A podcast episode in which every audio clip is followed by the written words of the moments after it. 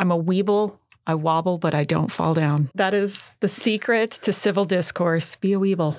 Today on the Pedagogy Toolkit, Amalie and Camie will be talking about how to introduce civil discourse to your online discussions.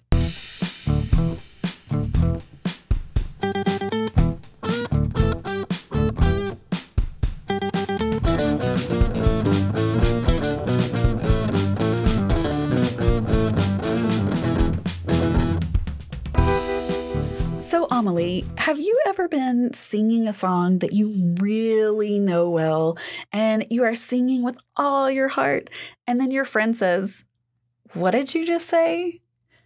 And then you and your friend argue about who is right and who is wrong until you both finally give in and Google it.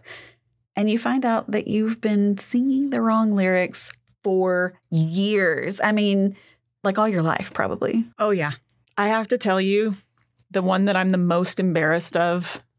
Do you know that Simon and Garfunkel song, Mrs. Robinson? Oh, yeah. And he says, uh, Heaven holds a place for those who pray. Uh-huh. I always thought that was Heaven holds a place for old toupees. I was not prepared for that. and I envisioned this was what I mean. I was a little kid, but my parents listened to it all the time. And so I would be singing along in the car, you know, heaven holds a place for old toupees. I, I pictured every cloud had its own toupee on the cloud, and Jesus was just there holding court over old toupees. Over old toupees. you know, my sister was, she used to think, uh, excuse me while I kiss this guy that was a really common one, but that was one that hers. But um, I've yet to find another old toupee person. So I've I've never heard the old toupee, and I love it. And now that's what I'm going to hear every time. Heaven holds a place for old toupees. Yeah. Oh, that's good. There's also a Bob Marley song, um, "Could You Be Loved," and the the uh, background singers sing "Could You Be Loved," and I thought they said "Good Good Night."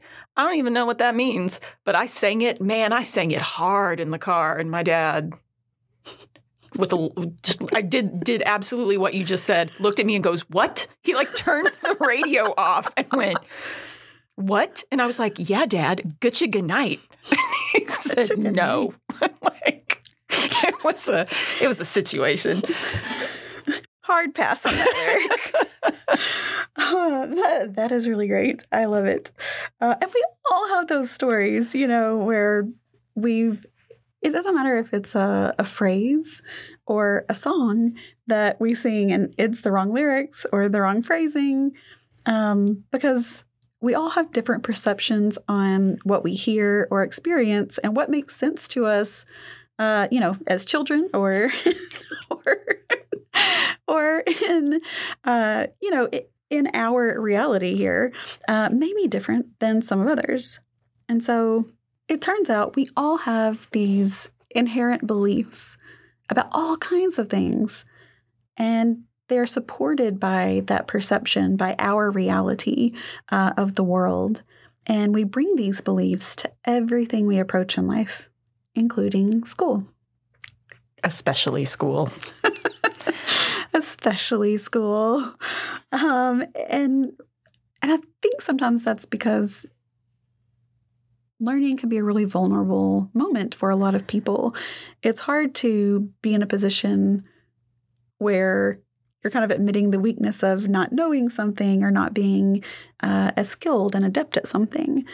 Um, and so when we get into class discussions, especially over controversial or sensitive topics, you know, ones that we may be really passionate about, students can sometimes feel like their beliefs and even their identity are being attacked. I see that a lot. I feel like in, um, I mean, you see it with with young kids and you see it um, with young people in general. But I think seeing it at the college level and seeing it in academia is really common because by the time we're in college, we're starting to study the things that really matter to us. And that becomes our identity in a lot of ways. I'm not just someone who studies this particular era. That's uh, that's who I am. I am the person that does that. Yeah, I'm I'm the expert in this. This is what I spend my time doing, and so much of my time doing that it becomes such a big part of who I am that it becomes your identity. And while we know that academia is built to challenge assumptions and search for truth, you know, that's the basic premise behind academia. Which that's kind of the irony of it is we get so in, embedded in that when we start out thinking, I love this so much and I I'm all in. And then when somebody puts a little pinprick to your bubble, it just completely bursts. Like you're you're left kind of holding the bag. And I will say, especially professors sometimes really see that um, the purpose of their course and academia in general is kind of challenging those beliefs that you start building up. Um, especially if they hold a different belief than you do. Yeah. and so uh, it can be, in essence, a very disrupting experience to learn. And honestly kind of should be a little bit of a disrupting experience to learn. Um, eh, but disruption in that kind of way, when it's challenging your beliefs and maybe what you view as your identity, it can be really uncomfortable. This is where um, well, we talked last week about questions. And I think this is where um, learning how to model questions and being curious, you can't do this without pairing curiosity with civil discourse. You really can't. Um, this, you know, the whole questioning strategy, and especially at the, if you're teaching undergrads, um, because graduate students are going to be a little more um, fine with you know arguing against you a little bit uh, in class they're to be a little more fine with having those conversations but undergrads especially in an online discussion once the instructor you know comments in the discussion that's it that's the final answer and sometimes they can be a little reluctant maybe to go against what the instructor has said. Um, I mean, sometimes they're not. but they are coming out of um, at least 12 years of a system where you don't question. You don't question your teachers generally. Yeah. Even even the teachers you do question, they are the authority on that subject. Yeah, and so incorporating those uh, questioning strategies that we talked about last time on the pedagogy toolkit um, can be really important for students so that you can they can see that you aren't giving a definitive answer you're really drawing them more into the discussion. So setting expectations that that's what will happen in the discussion first of all. And then second of all really um, using those questioning strategies. Now i do want to take a note here uh, just for a minute to talk about that disruption piece. And because education is disrupting people's inherent beliefs and we also need to be supporting students because you know we've all heard about the mental health crisis that's been going on. Yes. It's really important that we also uh, are building these relationships with students that you know also encourage them and support them and give them mental health resources uh, along the way so that they actually can grapple with some of these changes in their lives building that that safe space within your your classroom. Yeah. And I mean, I use the term safe space very carefully because I know that there's a lot of controversy around calling it a safe space because we're we are ultimately talking about ideas. Um, but for a lot of students, they're coming to the university is the biggest environment they've ever been in. Um, in online, this is you know this is the widest variety of people that they've that they have right. ever been around. And so by and like you said, it's vulnerable. You coming into a classroom and especially coming into a class where you don't know everything. you are it is it's vulnerable. And so um, building that that place where students feel comfortable being wrong, building a culture where or being different or being so like not even wrong. It, it's it's sort it's, of understanding difference. Right. And especially again for um, the traditional undergrad ages, that 18 to 22 year old, they're still very much in a social development phase where peer acceptance is really important. And so it can be really difficult for them uh, to go against what other people in class are saying um, what peers, you know, because we do have on campus students in our online classes sometimes, Yes. um, w- what those peers that they're going to see in other places may say. And so you want to make sure that you're giving, you're creating that safe space that students need. And by safe, we just mean a place where students are respected for what they are saying and contributing to the class. I like thinking of it as a place where taking risks is valued. That it's it's more than just feeling comfortable because often when you feel comfortable, you don't take risk. You can kind of sit back and just let it all happen. But Right. but in a space where you are encouraged to take those risks and it not be the end of the world if it doesn't pan out. Right. So safe is really just making those risks low stakes. Yes. It's low stake risk, uh, and you you want to build those into your course as much as possible because that is how people grow. little bit at a time. yes, uh, one little tiny risk at a time. Uh, you're able to, you know, stretch out, really make yourself slightly uncomfortable to learn the knowledge, whether that's carving out the time to do it, because we know that um, the students in our online programs a lot of times are very busy with jobs and families and you know just life um, and and so whether it's carving out the time to do that and prioritizing that because that can be really uncomfortable or admitting that you're really just not getting it and going to those office hours Yeah, that is another. that's a huge part. Um, having that that place where it's it is encouraged and accepted to say, "I'm I'm not sure and I need help here." So, uh, do we want to dive right into students to to things that are really heated or things that they're really passionate? About? Because students have, I know students have opinions. They have got opinions. And I remember teaching um, argumentative writing, and the students always wanted to pick the most controversial, hot topic that they had big thoughts about.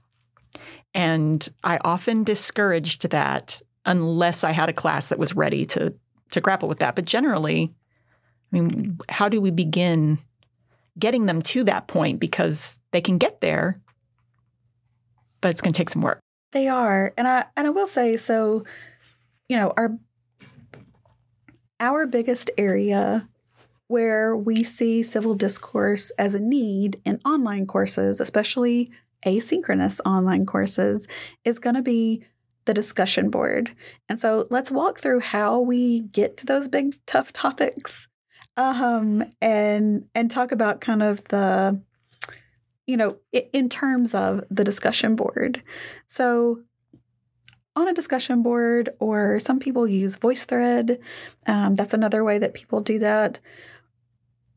You're going to have online discussions, and you don't want your first discussion to just pop out there with the most controversial topic you can think of, right?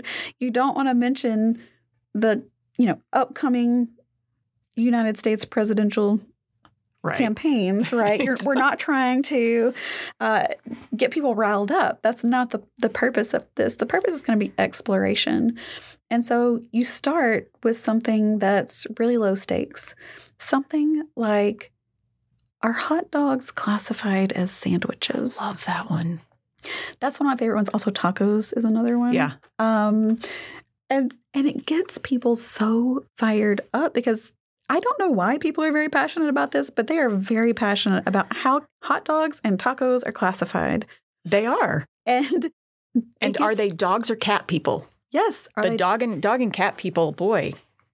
I mean, the dog people are usually like we're solidly dog people, and the cat people are just like we love animals.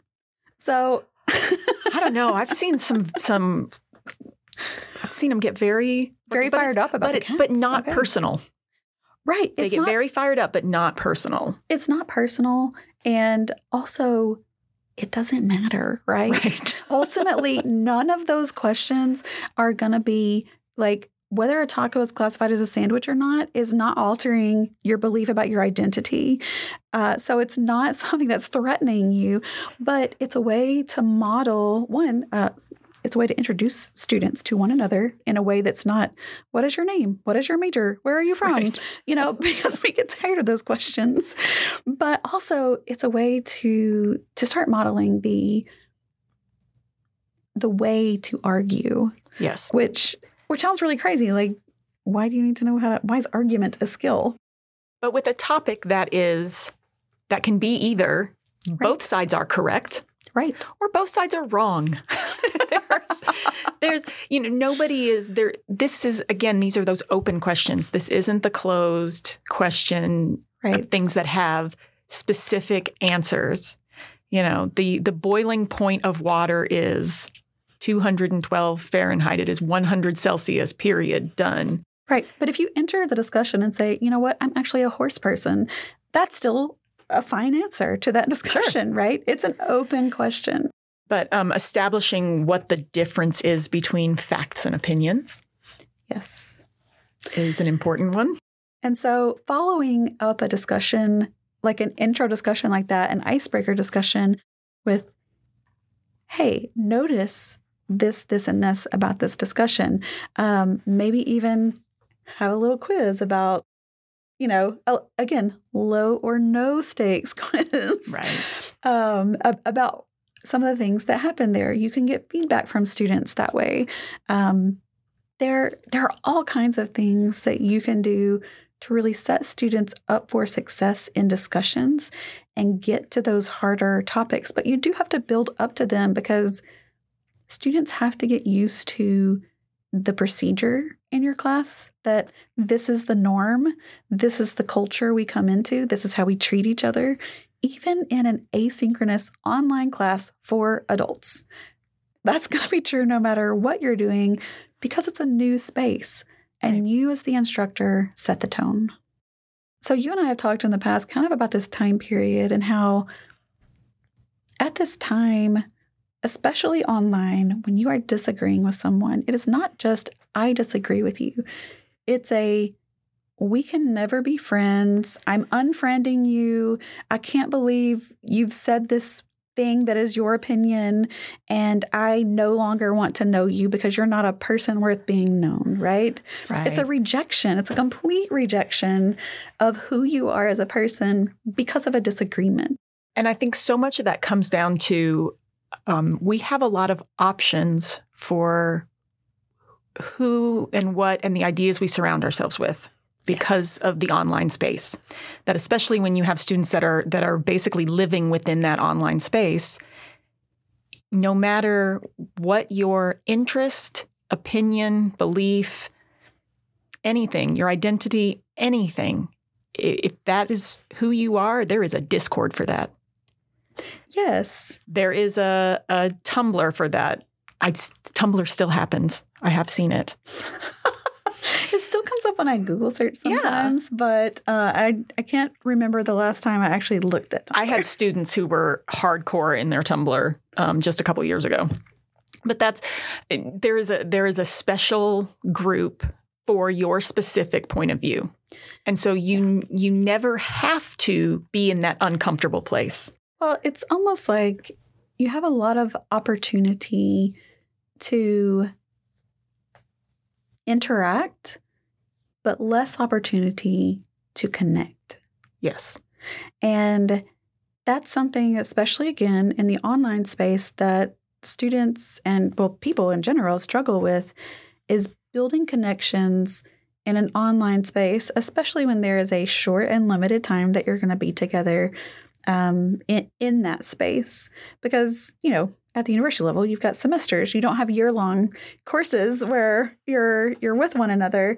And so building relationships in the online environment through these online discussions, through some optional synchronous meetings, whether those are your office hours or a tutoring session, um, that's actually really important.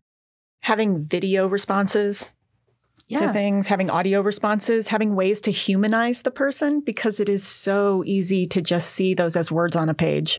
So I've been reading this book called Think Again from Adam Grant, and he talks about there being three different responses to argument or to engagement in in discussions that are um, more The- complex. Yeah. And so he talks about there being the prosecutor, the preacher, and The politician. the politician. Yeah. And that that is the response that that people will take. Sort of that's sometimes all three, sometimes combinations of the three, and that his sort of his thesis is that you should take the scientific the scientist approach. The preacher tries to proselytize you. Right. The lawyer is trying to The prosecutor is trying to like Yeah, prosecutor. pin you down. Right, is trying to pin you down, and the politician uh, will listen to you only as long as you believe what he's saying Right. or they are saying. Right.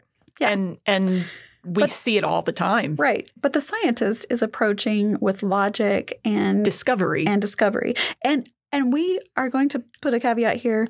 Uh, we are not against preachers, Right. prosecutors, or politicians. Uh, and we, we love all of the professions Oh, equally yes. here.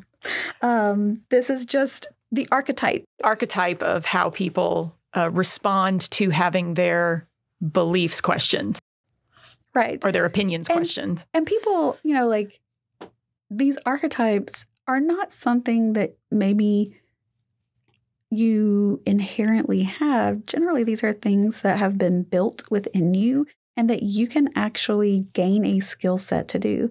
So, that scientist archetype, uh, maybe that isn't your, and I'll, I'll say natural inclination, but, but, but skeptically because I think that our natural inclination is often built by our environments. Sure. Um, but the scientist, that logical approach to this person isn't attacking me. Let me think through what they said and how do I grow from what they learned and maybe question them in return. Like that is a skill set that students can be taught that we all can learn, right? It is upsetting your uh, default setting. Is I really like that phrase of it. That's David Foster Wallace talks Yeah. about your default setting. I like that term. um, that we all have this default setting that we revert back to because we're the only one who has experienced our own lives. And so we only can see things truly through our own lens, that we have to take an actual effort to step outside of that. That that learning is not college isn't so much about teaching you how to think, it's teaching you how to turn off your default setting and and break out of that. Yeah. It teaches Um, you to open yourself to new experiences so that you can learn from it. And that that is i think that's a huge part at the sort of at the root of being able to have those civil discussions is teaching our students how to take a step out of their default settings and think i mean it's things as as simple as one of the analogies he uses of somebody cutting you off in traffic. Um, it's easy to get mad at them because how dare they cut you off in traffic but maybe they are in a hurry to get somewhere because someone is sick and dying or because you know there's somebody's about to have a baby. Something something has happened. We don't know. It's probably not the case but it might be and that's the point. Yeah, I mean Brene Brown touches on Yes. this in a lot of her books and it's just that you know that that belief that people are doing the best that they can in their circumstance. And and that's kind of what we want to build in here is we want to good intent approach discussions with that assumption of good intention. And one way to do that is definitely to incorporate the skill of civil discourse, because that's not just a noun, it is a verb. Um, and civil discourse, people think of this as just a respectful discussion, but it actually goes a lot further than that. It's not just about engaging in a, in a respectful discussion with one another, but it also is about aiming your conversation at understanding and constructive communication rather than finding the right or the truth or the this is my way uh, kind of thinking. It's it's about opening yourself up to exploration. It's sort of a team approach to moving the conversation forward. Right right. And as we've discussed that is what academia is all about is moving the conversation forward. Um, that's that's a foundational purpose if you will um, is to move the conversation forward on these various academic topics. And so giving students um, expectations right up front, which we've talked about before, setting the tone so that they know not only what to expect from you in discussions, but also how they should respond and interact with one another in discussions. Let them know what's appropriate. Let them know what's not. Be explicit and model that.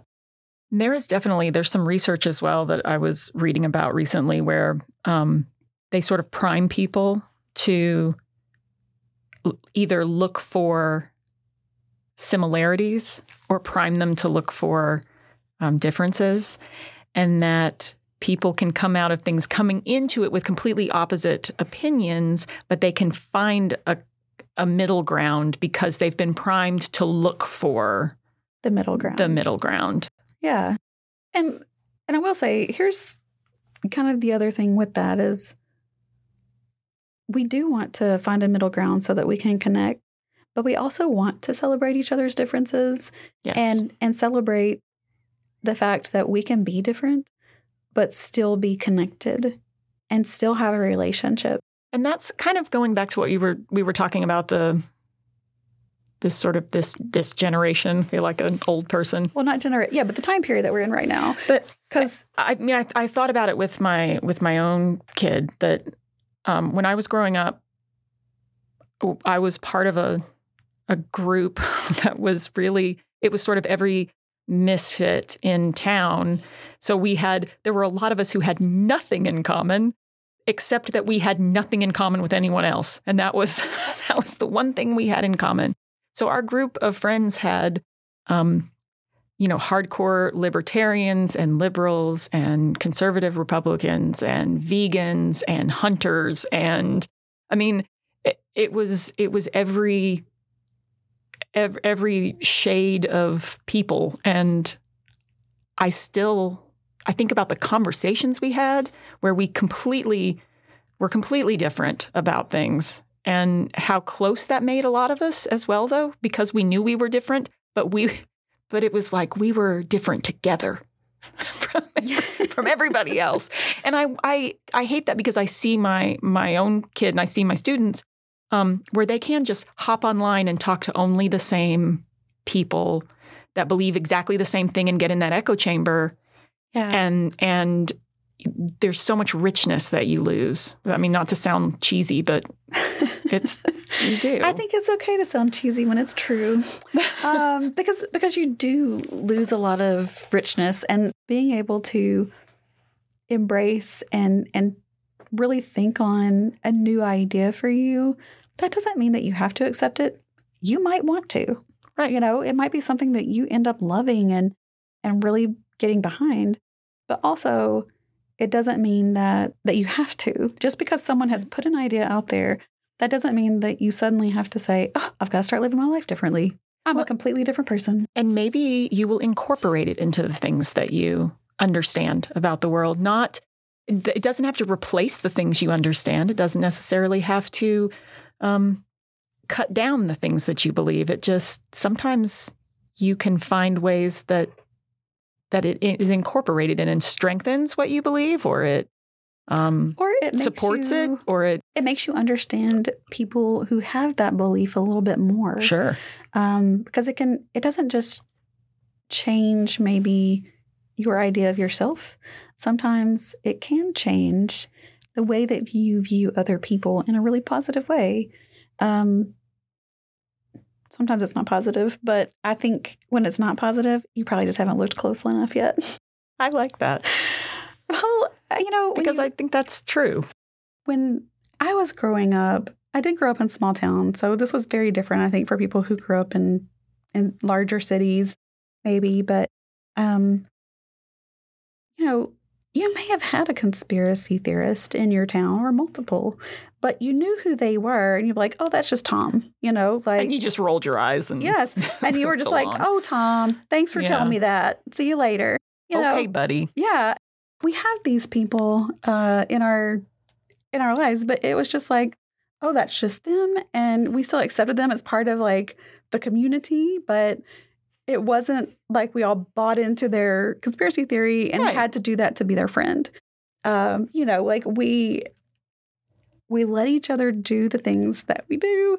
Um, and small towns aren't always the greatest example of this because we do know the the you know uh, stereotypical characteristics that everyone talks about, like with the gossip and uh, things going around, you know. But but there is the other side of that, and that is just very much that um, in a community, you do respect one another and you help each other to survive. And I think in an online environment, that kind of survival, enjoying life thing is kind of overlooked because you're so into whatever you're doing, you're getting your dopamine fix, right? Um, that you're assuming everyone is fine, number one. Or number two, you're not thinking of them as a person that needs support. I was just going to say there's a need factor there because I don't, I think when you're in that, that sort of your small town analogy, mm-hmm. that's, there's a survival piece to that. You, you have to get along with people. There's not, there's not a lot of choice in that respect. You're, you're, these are your people that you're stuck with. Yes. And, and that was, but you're not stuck with. You're not like stuck. Yeah, I was going to say you that's go a, to your echo chamber, right? But but now you're not stuck. Right now, you're, you do not have to. There is no. You don't.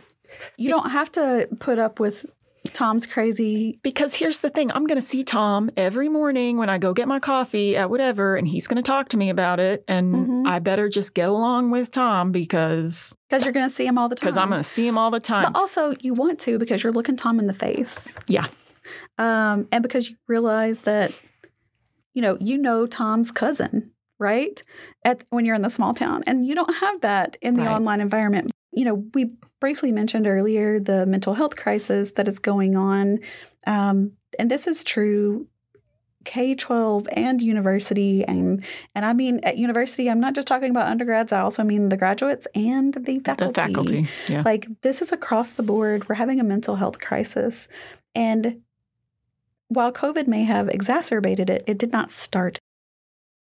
And so that's something to kind of keep in mind. The online environment can be super isolating if we allow it to be. And so having that check in moment, um, checking in on your students, having your students uh, build that peer to peer connection in those online discussions and again, when you build in the civil discourse with that respect for one another, that's supporting that peer to peer connection, then you're able to have those check in moments a little bit easier. And we don't think of our classrooms as, you know, well, that's not the place for that. We're just giving our academics here. We're just trying to get through the semester. But every touch with your students is that opportunity. And if mental health is a barrier to their education, then yeah, we need to do everything we can. I mean, within our power, our power is to build the connections and give the resources, right? Yeah. And if those, if understanding where your students are and where they're coming from is going to help you teach them something better, then, then absolutely, then that connection, if the connection is going to help them learn, then it is part of your job. But it is because part of our jobs as instructors is reducing the barriers. It's not necessarily part of our job so much as part of our role, which yeah. sounds a little pedantic, but but it is because of our job we're put in this role. In student engagement, we talk about the course community. That's one level of support for students that is necessary, not just maybe right. they have optionally, but it's necessary for them to succeed. Simon Sinek talks about um, courage being an external thing. We think of courage as being this internal force, you know, that that we we have deep inside us. Um, but he talks about courage being ex- dependent on external factors. That you can be courageous when you have a safety net, and that building that class community is building that safety net for your students to take those risks in conversation, to take those risks in their academic pursuits, you know, to be vulnerable in those ways because they know that there's a there's a net when they're on the high wire. Yeah, and and that brings us back to our low stakes risk. I'm a weeble. I wobble, but I don't fall down. and now I will have that song in my head. Be a weeble. Be a weeble. That is how, that is the secret to civil discourse. Be a weeble. In all of these things that we've been talking about here, we really want to focus on the fact that this is what builds civil discourse in your class. It's how students can grapple with, you know, topics that may be sensitive to them or controversial in in nature.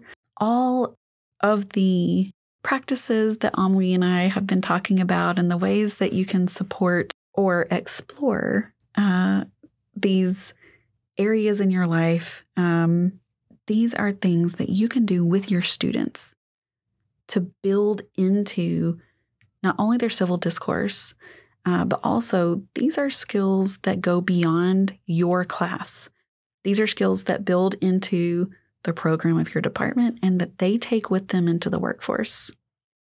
So, if you want to build civil discourse into your classroom, start with setting those expectations, make sure you're modeling them, check out the questioning strategies that Amalie and I talk about in the past episode, and don't forget to humanize as much as possible for your students. Engage with them on a personal level so they know that you recognize uh, their their humanity, you know, that it's okay for them to have weak spots, that you are only going to work to build those weak spots up and not judge them, and that you're building that kind of culture in your entire course for one another uh, so that we can celebrate differences and find our common ground. Thank you for joining us this week on the Pedagogy Toolkit. Don't forget to subscribe.